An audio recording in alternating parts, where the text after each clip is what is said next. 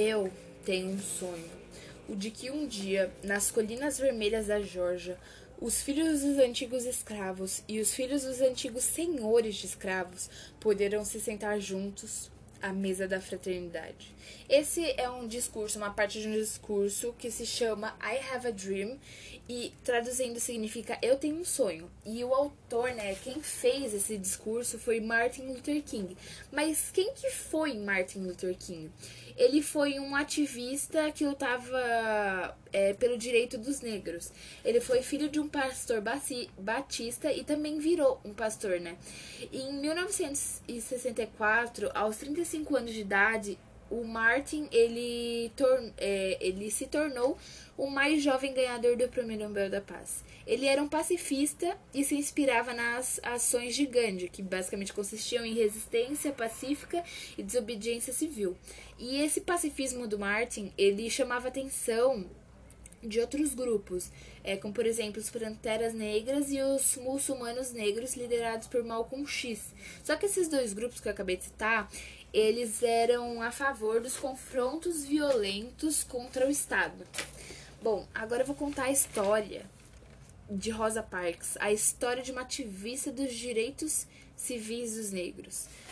Bom, no dia 1 de dezembro de 1955, a Rosa ela estava voltando do trabalho e ela estava no ônibus, quando, é, de repente, é, alguns brancos entraram e ficaram de pé. Então, o motorista exigiu para Rosa e outros três negros é, exigiu que eles se levantassem e dessem lugar aos brancos. Mas enquanto os outros três negros eles se levantaram, a Rosa ela se negou a cumprir a ordem e permaneceu sentada. Vale lembrar que naquela época tinha uma lei, né, que entra que é que se chamava Lei da Segregação dos Ônibus, que ela basicamente falava que os negros eles não podiam se sentar na frente, né, nas partes das frentes dos ônibus. E e, mas esse não era o caso da, da Rosa Parks, porque ela estava no meio coletivo do ônibus. Só que naquela época é, acontecia do que? De de tipo assim, os negros entrar, dos negros eles estarem sentados e aí quando um branco, né, ele entrava no ônibus e ficava de pé, o negro era é, obrigado a se levantar e dar lugar a, ao branco, né, ao branco para o branco se sentar. Bom, continuando, a Rosa se negou, é, se negou e permaneceu sentada, então a polícia foi chamada e ela foi detida e levada para prisão por violar a lei da segregação do Código da cidade de Montgomery. E bom, o que, que é essa lei, é, essa segregação? Essa segregação, ela pode acontecer é, em vários lugares. Nessa, nesse, nesse contexto aqui, ela aconteceu é, nos ônibus, né? E bom, é, essa segregação, ela é basicamente a separação de determinado grupo social, né, que não tem voz, por conta de suas características físicas. E aí ela basicamente coloca fronteiras sociais e ideológicas para excluir um grupo e negar o tratamento é, de igualdade dele. Mas bom, continuando, é, essa prisão de, da Rosa ele provocou um grande protesto que resultou em um boicote aos ônibus urbanos. O que, que era esse boicote? No que, que ele consistia? Bom, é, basicamente todos os negros eles pararam de de andar de ônibus, né? Eles ou iam para o trabalho, para sair para outros lugares, ou a pé, ou eles pegavam carona no carro de, outra, de outros negros, né? Então, é, basicamente era isso que era é, o boicote. Os protestos, os protestos, eles receberam o apoio de várias personalidades que se engajaram no movimento, que entre eles o Martin Luther King, né? Que é, era o pastor, como eu disse, e a cantora gospel Mahalia Jackson, que para ajudar ela realizou uma série de shows, né? Uh, bom, esse movimento contra a segregação ele durou 382 dias e só terminou no dia 13 de novembro de 1956, após a Suprema Corte declarar inconstitucionais as leis de segregação foi o primeiro movimento contra a segregação que saiu vitoriosa em solo norte-americano.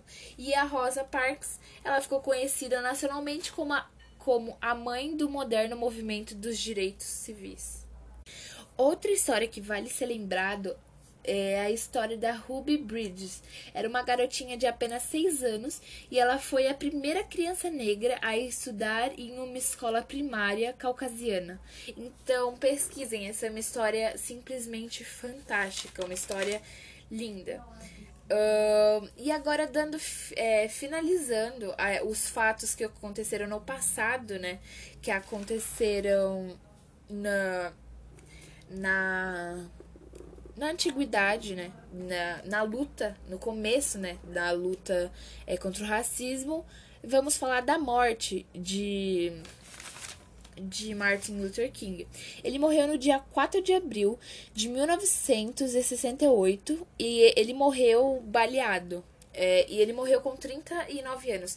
Vale lembrar, gente, que nessa época de Martin Luther King e toda essa luta, né, é, pelo racismo, é, tinham diversos grupos que eram contra negros, como por exemplo o como por exemplo o Ku Klux Klan, né, conhecido como KKK, que era uma organização racista que perseguia, que enforcava e queimava negros. E isso, esse, essa perseguição, né, da Ku Klux Klan, ela aconteceu por quase um século. E bom, a, a morte, o Martin Luther King ele morreu mas ele deixou um legado, né, uma, um marco histórico de defesa pelos direitos civis de toda a humanidade e pela paz. E, e seu legado influenciou o fim do apartheid que aconteceu na África do Sul e permitiu que o mundo assistisse na na primeira década do século XXI, a ascensão do primeiro presidente negro dos Estados Unidos, que no caso foi o Barack Obama. Agora, vindo mais para atualidade, é, vamos falar de casos que casos que aconteceram recentemente. Por exemplo, o de George Floyd, né? É, George Floyd ele foi um afro-americano é, que foi assassinado em Minneapolis, né, nos Estados Unidos, no dia 25 de maio de 2020 e ele foi estrangulado por um policial branco que ajoelhou em seu pescoço durante uma abordagem. E fra uma frase que ficou conhecida é, antes da sua morte foi ele falando I can't breathe. E essa, essa morte dele gerou inúmeras revoltas nos Estados Unidos que que contra isso, né? Contra esse preconceito. Aqui no Brasil, por exemplo, aconteceu a morte do João Pedro, é, de 14 anos, é, que morreu no dia 18 de, de maio, que baleado. Então, ele morava em São Gonçalo, no Rio de Janeiro. Fora inúmeros outros casos que deviam ganhar mais visibilidade. E agora falando, eu vou ler três manchetes de notícias no Brasil.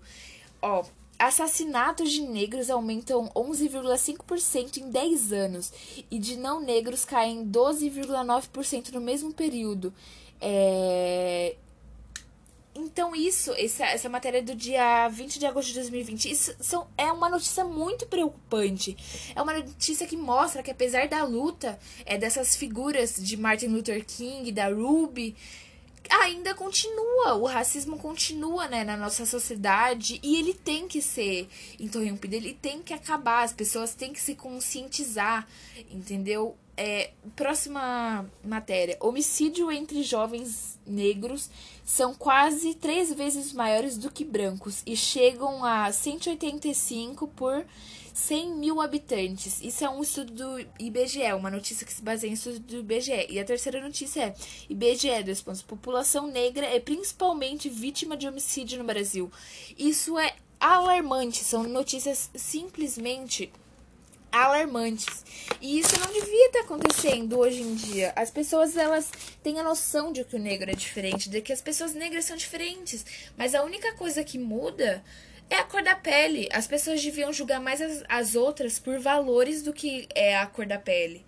Então, por exemplo, frases racistas que a gente tem até hoje: ovelha negra, magia negra, mercado negro, como se desse a entender que tudo que é negro é ruim. Isso tá errado. A cultura negra é rica. As pessoas deviam ser julgadas pelos seus valores, por, pelas suas opiniões, é, pelo que elas carregam dentro do seu coração. Então, deixa essa reflexão aí para vocês. E obrigada a todos que ouviram o podcast e um beijão.